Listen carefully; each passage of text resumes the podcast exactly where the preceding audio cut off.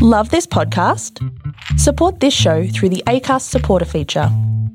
It's up to you how much you give, and there's no regular commitment. Just hit the link in the show description to support now.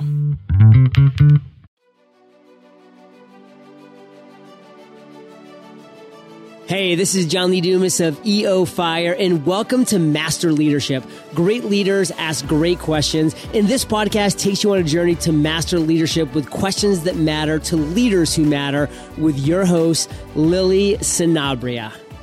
Hi, this is Lily, and welcome to Master Leadership, where we connect with leaders worldwide to gain insights on important topics to help us on our journey towards greater significance. If you would like to participate as a guest, or if you have a question that you would like to ask a guest, go to masterleadership.org for more information. African American author and writer of Cameroonian descent, Emmanuel Kulu Jr. has a deep passion for history and creative arts. Kulu questioned the validity of prior novel and film depictions of the imagery of the ancient Egyptians, who were in fact African people.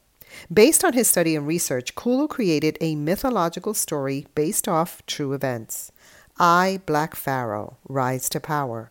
He took his passion a step further and founded the Ancient African Antiques Research Institute of America in an effort to provide digital and print resources, workshops, live speaker series, and more. Our interview will begin right after messages from our sponsors. Have you been wanting to launch your podcast and just haven't found the right resources? I launched Master Leadership Podcast in 2016 and it now ranks in top 1% globally. I've gathered all I've learned and created Master Your Podcast in a Weekend course on Master Your Swag app so that you have everything you need to share your voice with the world, minus those excuses. So download Master Your Swag app on Google or Apple platforms to access the Master Your Podcast course and launch your podcast this weekend. Welcome, Emmanuel Kulu. How are you? I am doing well. How about yourself? I'm doing well. I'm super excited to have you on our podcast. Are you ready to pour into our listeners? Yes, I am. Awesome. All right, Emmanuel, tell us a bit about your path to leadership and what you're doing now. I am an African historian and the author of I Black Pharaoh Rise to Power. And I, as I mentioned, I'm an African historian of a company that I've started called ARIA, which is Ancient African Antiquities Research Institute of America. Our goal is to change the narrative of ancient Africa and show how it applies to all human history, which has been somewhat separated from history from what we know today. Yeah, so I was privileged to listen in on one of your presentations on LinkedIn, and you were speaking about your book. Tell us a bit about that and what drove you and what's your passion behind it because you've got a lot of passion Oh, and yeah. you hear it. yeah, the book I Black Pharaoh Rise to Power is out right now, uh, Amazon bestseller right now. So shout out to Pennant Publications for believing in us first and foremost. But the passion behind it was when you look at Egyptian films, you never see them as Africans. But if you go to Egypt, you're actually looking on the walls and seeing some of the people in southern Egypt who are the only people who speak the Pharaonic language you're finding that these are the descendants of these pharaohs. But these Africans are never put on the screen as Egyptian people. So I wanted to tell Egypt from its true African context in a story of historical fiction, but also making it a historical adventure to transport readers into these ancient times and also see them as Black Africans. Right, which may be new to certain people right? Mm-hmm. Very no, so, very no. yeah. so, so, you know, thinking about, you know, leadership is about speaking truth to power. Leadership is about speaking truth, period. So how do you navigate that? Yeah, you know, it comes with its challenges, right? Because even with, you know, being a leader, knowing the truth, you know, an elder once told me, once you know the truth, prepare to fight for it. Because truth is not something that the world we live in wants to readily accept. I mean, even you got guys like Dr. King and Malcolm X that stood for something, but they really weren't accepted until after they died. You know, so we find that a lot of great leaders put their life on the line for the work that they do. So for me, I'm one of those guys that speaks truth no matter what. I've been through a long storm of different things, hate mail, um, racist things that were said to me because of trying to restore ancient Egypt back to its African context. But as a leader, you have to stand firm on what you believe. My motto is face everything and rise. Mm, I love it. We do have to stand firm for what we believe, but we also have to continue to be open minded, right? Um, because people who you speak truth to have a belief system sometimes and they're entrenched in the belief system and mm-hmm. but their minds aren't open to the possibility that their truth could be different or we can change it. I mean, when I was 20, I knew things to be true. I stood, you know, really strong on it. I don't think those things now. But it's because I've intentionally been open minded to listen to conversations and to be open to new possibilities, new thoughts. Right? right? Which is what you bring to the table and I value. And so, where can we get more information? I know you have a website. Yes, the website is www iblackpharaoh.com. That's I B L A C K P H A R A O H.com. And if you want information on AARIA, which is Ancient African Antiquities Research Institute of America, you go to www.aaria.org.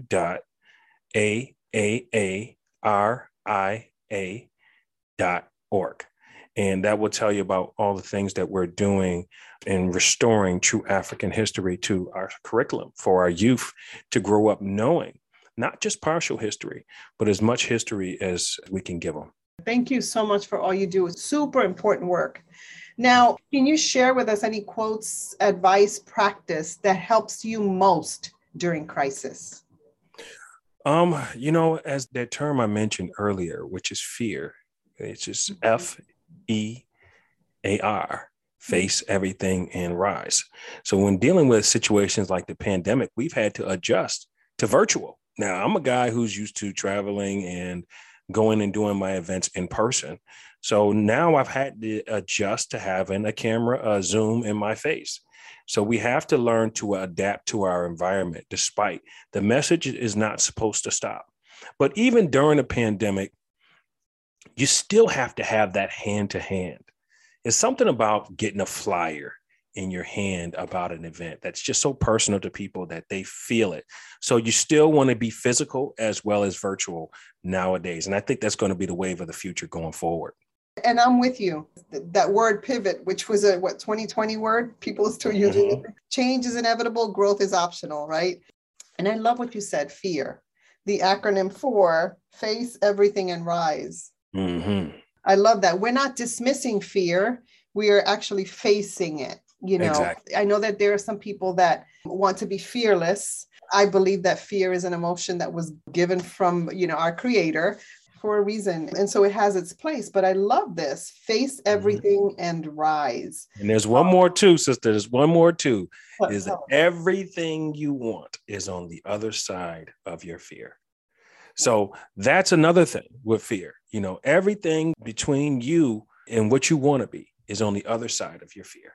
So you got to get over there and you got to be ready to face it. So same thing as the, the first acronym. Mm. We'll kind of digress here a little bit because I think this is really important to speak on fear as leaders. How we handle when that comes up is super important. So, can you share things with us? Any tips or advice as we mm-hmm. face fear you know, in our lives? Yeah, you know, um, for me personally, as I was writing this book and I started to put out images of the book towards social media, as I mentioned before, I received lots of hate mail because people didn't want to see this type of change. And I had to really dig deep inside myself and ask myself, is this the path that I want to continue? Do I fully believe in it? And I think that's something that everyone needs to ask themselves when they're doing anything is this something that's worth it for you? Is it worth going through the fight? Is it worth going through the rain and the pain and everything else and see the goal? Beyond the pain you need to see the goal. This is a method that my father once told me in dealing with this situation when i was ready to give up is beyond that pain see the goal. See what lies after, see the light at the end of the tunnel. And uh, that's some advice that I'll give to everyone out there today. You're a visionary. You're a mm-hmm. person who has great patience. You're very oh, yeah. poised, very wise too, because to do what you're doing takes a certain amount of wisdom, humility as well. And those two are so connected and resiliency. Um, and so I applaud what you're doing. Keep it up. I'm a fan, which is why I invited you to come on. Thank um, you. I love courage when I see it, and you're paving the way. And so that's beautiful. Thank you, sis. I appreciate it. All right. So, as a lifelong learner, Emmanuel, what are you learning right now? I'm continuing to learn and develop more on the African presence in the America before Columbus. And I love it. I love just uncovering these things by researching, traveling, learning from other uh, scholars, uh, researchers, historians. Um, you know, you have to be open minded when it comes to these things because we don't know it all. As much as we may think we may know, may have five degrees, but we don't know it all.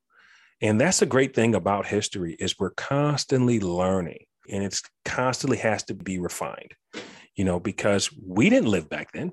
All we can kind of do is look at certain things, measure how far in the ground it was, and assume the date that it was. But we don't really know. So these are things that I have to continue to do as a historian is continue to travel, continue to research. But the most interesting thing for me is to know more about ancient Africans in America. That is something that really fascinates me right now. Awesome. And what's one thing that in your research you've learned recently since you've written the book? I just learned that there's artifacts all over the world of, of Africans. Um, you have, you know, in Australia, I recently learned about Egyptian artifacts in Australia being found. And we're asking, like, you know, when we first started learning history, we started to think, like, you know, we were told that Africans didn't travel very much by boat. And but we're finding, you know, African artifacts in South America, North America, Australia now, uh, some parts of China. So to see that this circumnavigation thing was not just a modern thing. So, you know, as you know, one would say in the Bible says that there's nothing new under the sun. You know, things that we think that we're just inventing has been invented. Also, learning about the mathematical system, about how the meter existed far before the French patented. A lot of these different things that we're coming to learn today has been around. It just might have been named something different in ancient times. So, just to see those things is always beautiful for me to be enlightened and to continue to enlighten other people on this ancient science as well travel and science and digging deep. I oh. love oh. your curiosity for sure. And then it opens up a whole new book for you, right? Yep. It's an adventure. You know, it's something that everyone should love because, you know, there's I'm sure there's things that we have done in this time frame that wasn't done then. And I'm sure they did things that isn't done today. So it's very good to have what they call the Sankofa mentality, which is looking back to know where you came from, to know where you possibly can go. So that's the mentality I take towards a historian approach. Do you see the History Channel picking this up? I hope so. I really do. I really that's hope. That'd be great. I did an interview with the PBS recently, and I have one scheduled with BBC. So I'm really hoping that it picks up. I know that since the whole George Floyd thing happened, it started to open the door for African history to be spoken about. A lot more people are speaking about that we weren't always just an oppressed people, that we did great things before transatlantic slave trade. So it kind of opened up the door and opened people's eyes to thinking beyond what has been force fed to us through the media and television. So and yeah. books, history books. And, and history books as well. Absolutely. So I think now we're thinking more on a broader perspective and people are opening up to it. So that's a good thing that I, I, see. And I hope, I really do hope eventually it will reach the History Channel. Yes, so do I. Okay, so when you think of leadership today, Emmanuel, mm-hmm. what most concerns you and what are you most hopeful about? Um, when I see leadership today, what concerns me in the world, the wars are the most concerning thing to me to see people still being oppressed all over the world no matter what culture or race they are, for one reason or another, people are being oppressed. Uh, another thing about leadership right now is the gas prices. Oh, they're ridiculous. That's one thing. Besides that, I am encouraged to see more diversity and inclusion departments in schools, which is a big plus to moving forward to this United Nations that the world is trying to be to bring together all these people from different cultures. If that's what it's going to be, that's what's needed is more diversity and inclusion. And I think that's a good part of leadership. Yes, I love it. I am seeing that more, and that's encouraging as well. So mm-hmm. thanks. Now, you have an option here. You can take a question from a former guest, okay, or you can share a challenge or a struggle that you learned from. I'll take the challenge one. The challenge that I learned from okay. a struggle. When I was a young man, I was in third grade, and I did this project on King Tut, my father and I and we made sure we got a mannequin, we got some cardboard, we spray painted it, turned it into a, a head Egyptian head dress and all of that good stuff. And we took it to school and I did a great presentation on it as a young man. And I got a B minus. And I was really hurt about that. And it kind of turned me off a little bit from African history. To an extent, it kind of made me like, people are just never going to get it. And this was a young man. I was in third grade when this happened. So as I grew up, I got into the music industry and I was doing many different things. And my father kept saying, Hey, what about this? You were really passionate about African history when you were young. Why have you gotten away from it? And I was like, eh, nah. You know, the challenge of getting that B minus kind of made me feel like people are never going to open up to this, not in this world that we live right now. So getting back to it was really a challenge for me especially once the harsh criticism started to come for me because, you know, now I was getting death threats. So it was at a whole nother level for me to stick with it. Getting back to my roots in educating others, it was definitely tough. And I had to overcome it by constantly having a good circle around me and also truly asking myself, is this really what you believe? And if it's really what you believe, you should die on your sword. you know, and that's the mentality that I take. It seems like you were born to do this. Is that how you feel? I felt like that. I do. Absolutely believe it was my path. You know, my mother was a Pan Africanist. She's African American, and my father's from Cameroon. So I'm kind of like a bridge between Africa and African Americans. So using that to kind of bridge the gap and also to educate other cultures about African history and how important it is to them. You know, we call Mama Africa Mama Africa for a hmm. reason because this is what science says is the birthplace of all humanity. So this Africa matters to everybody. Super important. I mean, when I heard you speak, I went on Amazon and got your book. So I have it. Ah, awesome. Awesome. Awesome. Thank you for the purchase. Thank so you. much to learn. So much to learn. Um, and so I appreciate that it's in that one intense book, and I'm sure there'll be many others. And so I'm looking forward to that. Now, Emmanuel, as a listener of this podcast, what's a question that you would like a future leadership guest to respond to? Like, what are you curious about? When things get tough, what will you do? When things get tough for something that you love, what will you do? Whether it's a business, whether it's a person, whatever it is, when things get tough, what will you do? Will you prove yourself or will you run? That's my biggest challenge I ask to anyone I ever work with. How do you handle when the challenges come? And I think that's important for anyone who claims to be a leader because as a leader, we have to have enough answers to convince other people to follow us. So that is something I think that every leader needs to ask themselves. I think that's a super important question because challenges will come. It's mm-hmm. inevitable, they will come. And how we prepare for that is important. And how we learn through that is important as well. And so I appreciate this. It's a great question. We'll certainly pose it to our future leaders coming on the podcast. Now, is there anything else you'd like to share with our listeners? What I like to share with everyone is to, you know, believe in what you do, whether you're a writer, an entertainer, educator, believe in it wholeheartedly before you go in it. We have a lot of people that go into things for finances, I've done that. I'm in the world of social work. I'm a social worker myself. And I've got into certain fields more or less for money and it didn't work out for me. You know, so I'm a firm believer of doing what you love. Do exactly what you love doing. Do something that's meaningful to you.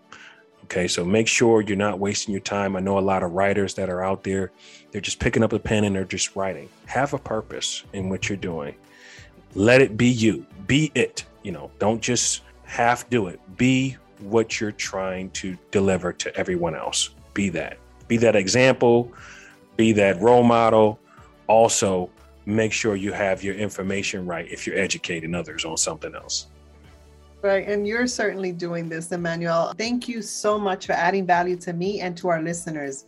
It's been a great conversation. Thank you for having me. In closing, here's a quick message Coaching is the art of influence that underpins leadership in the 21st century. It is the very thing that can get you from being stuck to being extraordinary. So go to masterleadership.org and sign up to get a free coaching session. Until next time, continue to ignite that leader in you.